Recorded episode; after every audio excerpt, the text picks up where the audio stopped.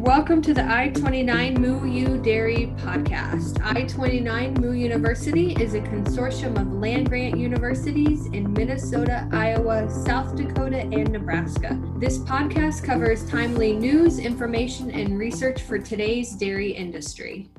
Welcome. On this episode of the I 29 Moo U podcast, we're going to discuss uh, 2020 hay crop I'm Fred Hall, Northwest Iowa Extension Dairy Specialist, and I'm joined today by Tracy Erickson and Sarah Bauder. Uh, Sarah, after graduating from South Dakota State University with her undergraduate degree in the spring of 2012, took a job doing soil research. Thus, she found her love for agronomy and started on the path of becoming an agronomist. She obtained her master's degree in agronomy in 2016 and began to working for South Dakota State University Extension as agronomy field specialist. Tracy Erickson comes with a double major in dairy production and manufacturing, as well as a master's in human resource management. Most of her career has been spent serving dairy producers and agriculture community through SDSU Extension, focusing on human resource management and safety protocols, quality assurance programs, and dairy and livestock development and profitability. Welcome to the I 29 Moo U Dairy Podcast on a near perfect haymaking day. We're going to discuss three areas of the hay process today bale storage, preservation, and sampling. Northwest Iowa, we've been tracking predictive equation of alfalfa quality measurements the past few weeks. And last week we saw the majority of fields ready to cut, and the cutters and chompers went out in full force. How's hay looking in your neck of the woods? You know, Fred, I'm in the um, southeast, south central part of South Dakota here, and we have had some challenging haymaking weather with some storms that have come through. But producers have done a pretty good job this year at trying to get that hay up without getting a rain on it. Um, when we think about 2019, it was sure a challenge, so it definitely beats last year. But there have been some incidents in the season thus far of alfalfa weevil that has caused some early cuttings, and there have been some incidents of very heavy populations of pea aphids in this area. So the weevils and the pea aphids specific to the southeast part of the state have caused some early cuttings um, for the beef producers. For the dairy producers, they might have gotten in before those really got bad since they cut a little earlier. But all in all, most of the hay is looking pretty good at this point. I will reiterate up here, um, we're seeing a lot of similar things happening, and I'm located in central and northeast South Dakota. Hay production has been in full force here. Most of the hay has undergone first cutting already, either put up as haylage since a lot of the hay in this area goes for dairy production and for beef production, or being baled up. Like I said, we've had very spotty rains so far this year in 2020. As Sarah stated, it uh, has been a complete opposite of 2019 conditions, which has been a blessing, you might say, for a lot of people. Last year's extreme wet conditions were a real challenge, and this year we've actually had somewhat of a normal spring, you might say, through the area here and, and been able to get hay production put up in a timely and efficient manner. And most of the first cutting did or is in process of getting finished up in our area, and a majority of, of it being put up without um, minimal rain impact. As you mentioned, in recent years, it's been difficult for many producers to put up quality dry hay. This has forced growers to consider using inoculants and hay preservatives. Sarah, what do producers need to remember as they use these products? Well, when we're talking about dry hay, uh, meaning, you know, unwrapped, not in bales, so these could be net wrapped, for example, just not plastic wrapped bales. There's a few things to keep in mind when we start to consider inoculants and preservatives and these types of things.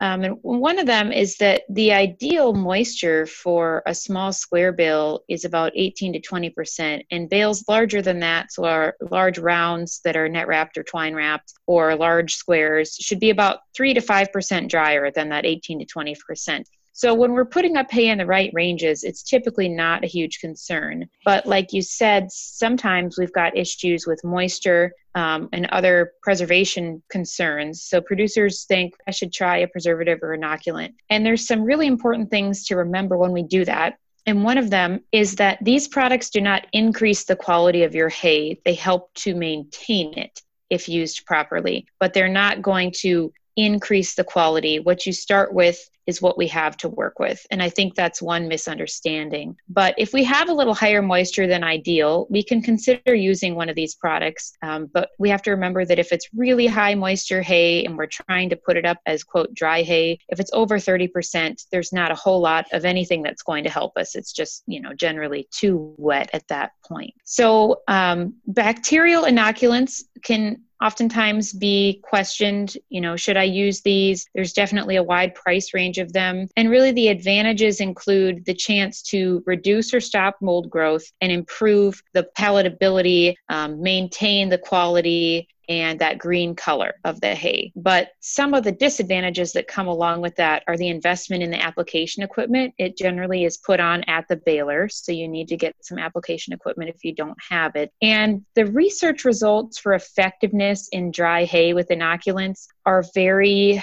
inconsistent um, as far as cost analysis goes, and they're much more consistent when we look at anaerobic and siled feeds. Uh, when we talk about preservatives, that's a little bit different. Um, that's again usually something that's mounted on the baler pickup. So um, we put it on as we're putting up the hay, and the rates do depend a little bit more with preservatives on how wet that hay is. And one of the most common ones in this, you know, part of the world is propionic acid. So there's also some inconsistent research um, when using propionic acid and, and buffered acids uh, in dry hay there's a few things that people should remember. It's not harmful to animals, but it is corrosive to equipment. So that's why the buffered acids are usually suggested if you're going to use one of these, um, just to keep your equipment from from rusting and having all that corrosive material in contact with it. And they've done a pretty good job of creating those. But a few um, things to think about is it can be corrosive and will likely discolor the hay. It won't have that pretty green color, but it does protect your feed value. Um, so it is good at doing that but again has some erratic results in dry hay, just like inoculant does. So we really want to consider that before we invest, you know, a large amount of money in either one of these. Um, and, and to keep in mind, like I said, they don't necessarily increase the quality of the hay, but they help maintain it. Um, both of them might have some mixed cost analysis benefits, but in some cases and studies, they have helped people keep um, preserve their their dry hay. So it's something to think about. Tracy, how is this different when we ensile alfalfa? Well, some of the things we need to remember is that when we ensile alfalfa, that means that we're putting up the alfalfa at a much higher moisture content. So, what we're talking about for moisture content then in ensiling is somewhere between that 50 to 65% moisture. So, typically, when it's ensiled as haylage, we're on that upper end, or as baleage, ideally, we're talking a moisture between 50 to 60% moisture. This uh, ensiling process typically happens within the first 24 hours of cutting. And for example, if we're going to be putting up baleage, those bales are wrapped in plastic and, and put up within the first 12 hours of baling. So, as a producer, you're going out there and you're putting up those bales as you would a dry hay bale wrapping them in either a net wrap and then as soon as that is done you're taking and then wrapping them in plastic in that process so within that process then you have a choice to make if you would like to add an inoculant or a preservative to it there's some pros and cons to think about um, when we are adding uh, inoculants to baleage, bales in particular. Um, one thing to remember is that it's typically not re- recommended if you're going to be using like a lactobacillus type inoculant to a baleage type product because it's very difficult to go in and add or to spray on the inoculants and to get accurate um, application rates to those bales when we're putting up baleage. Lactobacillus tends to work better if we're going to be applying it to a haylage type product where that product is being chopped as it goes through the, the chopper and then being packed into either a pile or put up in a bag that way for preservation later. So those things to keep in mind. And then also, you know, we need to remember that with the preservatives, like Sarah said, you know, what we're doing with all those products, you know, there's the pros and cons between corrosiveness. Um, but mainly, if we're doing a good job in preserving these products, we will essentially probably not need them with fermentation. If we've done a really good job limiting oxygen and getting a good plastic wrap put on around the bales, if we're putting up baleage, or we've done a good job with haylage in, you know, getting a accurate chop on the hay and doing a good job of packing and then covering our piles, we probably are not going to need to utilize these products. But if there's some factors out there that maybe we're on the fringes and we feel that this will enhance and limit mold growth, um, then producers may look to some of these products to help minimize mold growth um, in there and you know enhance you know dry matter intakes, limit the mold growth, and put up a better product that livestock will consume. Then, as we've been talking, the most common method of hay packaging and storage is large round bales stored outdoors. However, proper storage of a high quality product is vital to maintaining value and it's often overlooked.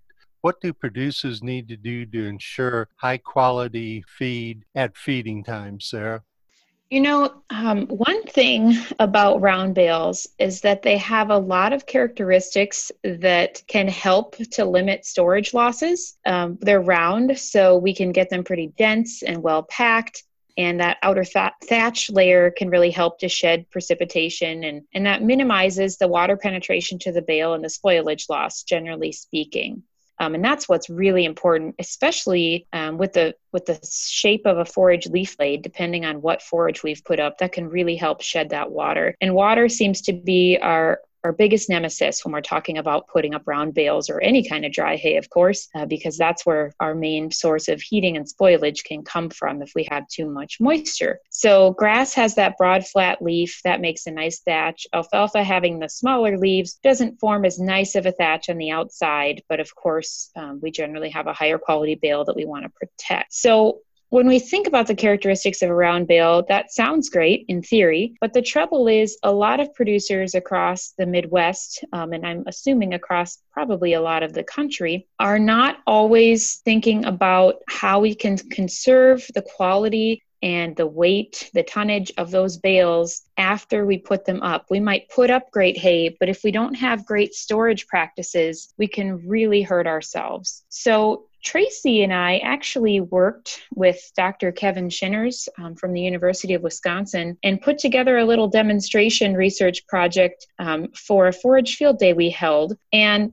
some of our results were very interesting. Um, there's been research projects done on hay storage previously, and much of our results echoed them. But it, it made us interested in the best management practices, essentially, of you know storing round bales. And i feel that generally speaking dairy producers who are putting up a more higher quality product and doing a lot more haylage and ensiling are probably more in tune to this type of thing than a lot of our beef producers. And that's not to put them down by any means. Um, we raise beef cattle too and in this area that i live in does not have a lot of dairy cattle. Uh, but one thing that's you see a lot of is bales round bales stored outside and of course, not everyone has the opportunity to put those bales under roof. But number one thing is if you have the capability to cover a pile of bales that are, of course, properly dry in the first place, or put them under roof, that's the best thing we can do to help conserve them. Um, however, understanding the fact that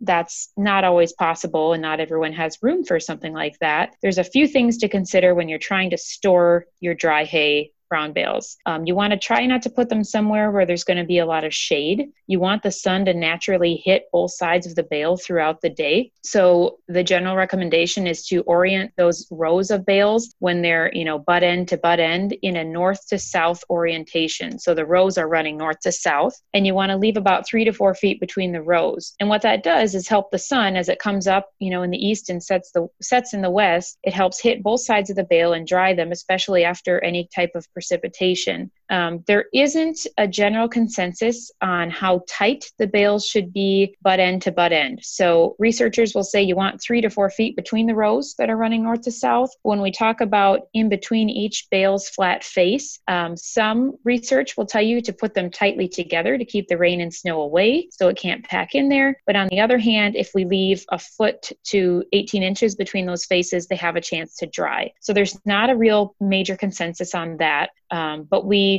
do know some other things that you can do to help yourself. If you get them in that row orientation, you can try to put them on a slight south facing slope. That'll help your water drain away. Um, getting them on a well drained surface can also help, whether that's a well drained soil or something like a rock pad that can help reduce wicking. That's usually very helpful too. Do keep in mind that if you use very small rock, that's not something you want of course, in your feed, especially if you're grinding hay or something like that. Um, but just something to help reduce the wicking because round bales are great at wicking up moisture. Um, and then, of course, net wrapping helps. You get that helps promote a good leaf thatch and shed water versus twine wrap bales. Um, it holds the shape of the bale better, which I think a lot of people don't always think about. Not only is it holding the leaves on, but it can hold the shape a little better than twine. Um, that's not to say you can't use twine, but net wrap really does help preserve the quality of the bale much better. And then if you're stacking bales outdoors, this is one of the biggest things to think about. And this is what Tracy and I really looked at in our demonstration. A lot of people don't always consider the orientation of their stack. So I talked about running your rows north to south, but if you're butting bales close together and not leaving space between the rows, they tend to wick up moisture from one another on that round end where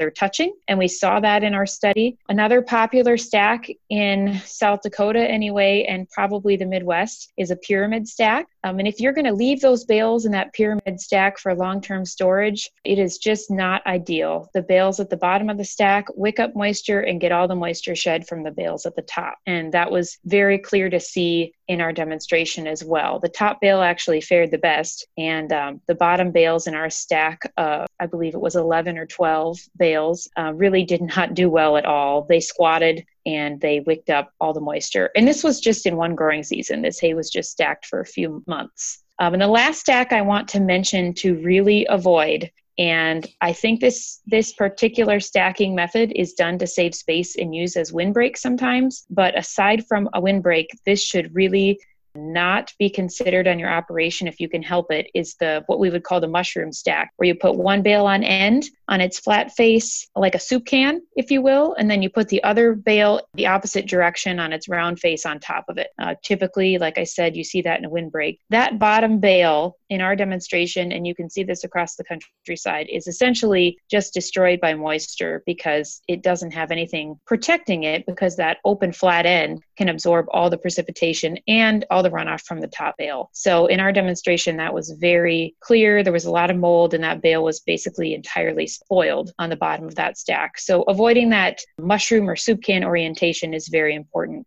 Um, so that's a lot of info, but I think there's just some really basic things producers can do to help themselves preserve that dry hay when they're putting it up. Even if you're a beef producer and you're putting up grinding hay, you still want to preserve the product. Um, if, if folks do have further questions, we will have a publication out called Round Bale Storage Conservation that people can find on our website that might give a little more information and insight into the study that we did.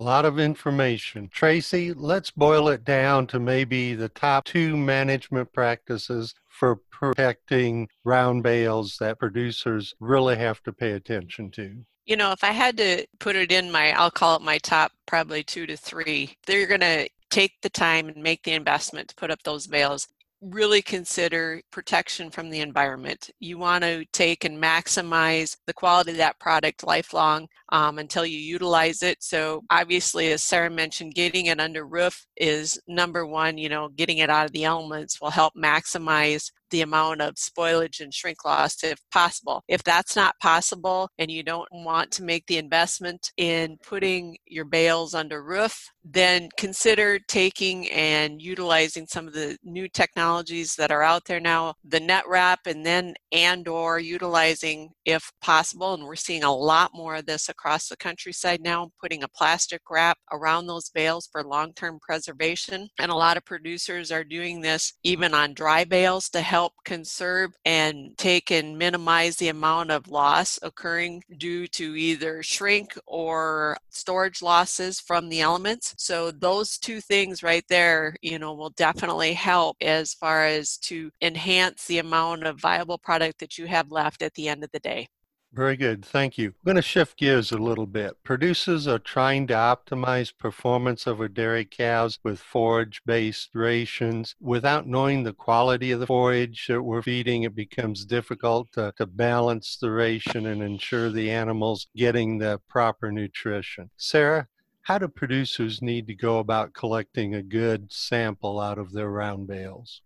If we have round bales, one of the best things we can do, like you said, Fred, is to take a sample and figure out what we have there because we can't always assume that every hay lot has the same quality. So sampling is typically very inexpensive and a great thing to do to find out, you know, what we have on farm. So especially if you're purchasing hay, keep that in mind before you purchase it. So if you're testing um, a round bale, the easiest way to do it is to get a hold of a core sampler um, or a hay probe. If you don't have one um, in South Dakota, our regional extension offices carry them and you can check them out uh, for free. Or um, there are I'm sure um, some of the labs may provide them as well, and they're also on the market. So feel free to contact us to get a hold of one. But essentially, what you want to do is lot your hay. So for most people, typically that's by cutting. So if we want, for example, to test our first cutting, we would call that lot one. And we would want to go out there with our hay probe and a few other things. We might need a bucket, um, a plastic bag to put our sample in, and a marker to label the bag pretty simple. And your hay probe should be placed on the side um, and coring toward the center of the round bale. So when we're talking about a round bale, meaning you want to go through the layers of thatch. So you're actually probing it into the, the round side of the bale. And there's different types of probes. Some of them you can use a drill, some of them are by hand, just depends on how much elbow grease you want to use that day. Um, but you'll need to core several random bales within a lot. You want about probably eight to 10 large bales you want to make sure you're coring per lot with a total of at least 20 cores. So that might mean you're taking two per bale, but you want to cover at least, you know, eight to 10 bales to make sure you're getting a nice uniform sample across the lot. And you need that total volume of at least 20 cores overall. Um, so we have a nice sample to send to the lab. And when you're done, um, you just combine those samples in a pail, mix them together, and put them in that plastic bag and label it. And there's several labs across the region that do forage testing that can check that via uh, wet chemistry or NIR analysis just to give you some feed value numbers. Um, if you have a, a grinding pile, let's say you already ground your hay, you can just pull those samples from the pile by taking handfuls in different areas of about 10 locations, um, getting about two gallons in that case of ground forage. Same thing, you just mix them together, put them in a bag, and sample them by lot. Um, so that's the main thing with round bales. Um, when you get into ensiled forages, the sampling procedures are not a whole lot different than our, our ground hay pile. Um, we want to take some samples in the morning and probably at the evening feeding time and make sure we're pulling it off the face of the pile or the bunker first and then sampling it off the ground for, for safety um, being the number one thing to avoid avalanches. But we're basically grab sampling and mixing together as well, much like we did with the ground hay. Um, so sampling is, is pretty simple and it's definitely worth the investment of the test, in my opinion, to make sure we're getting a good ration to our animals. Wow, we've talked about a lot of great information. Tracy, where can producers find other resources that are available to them?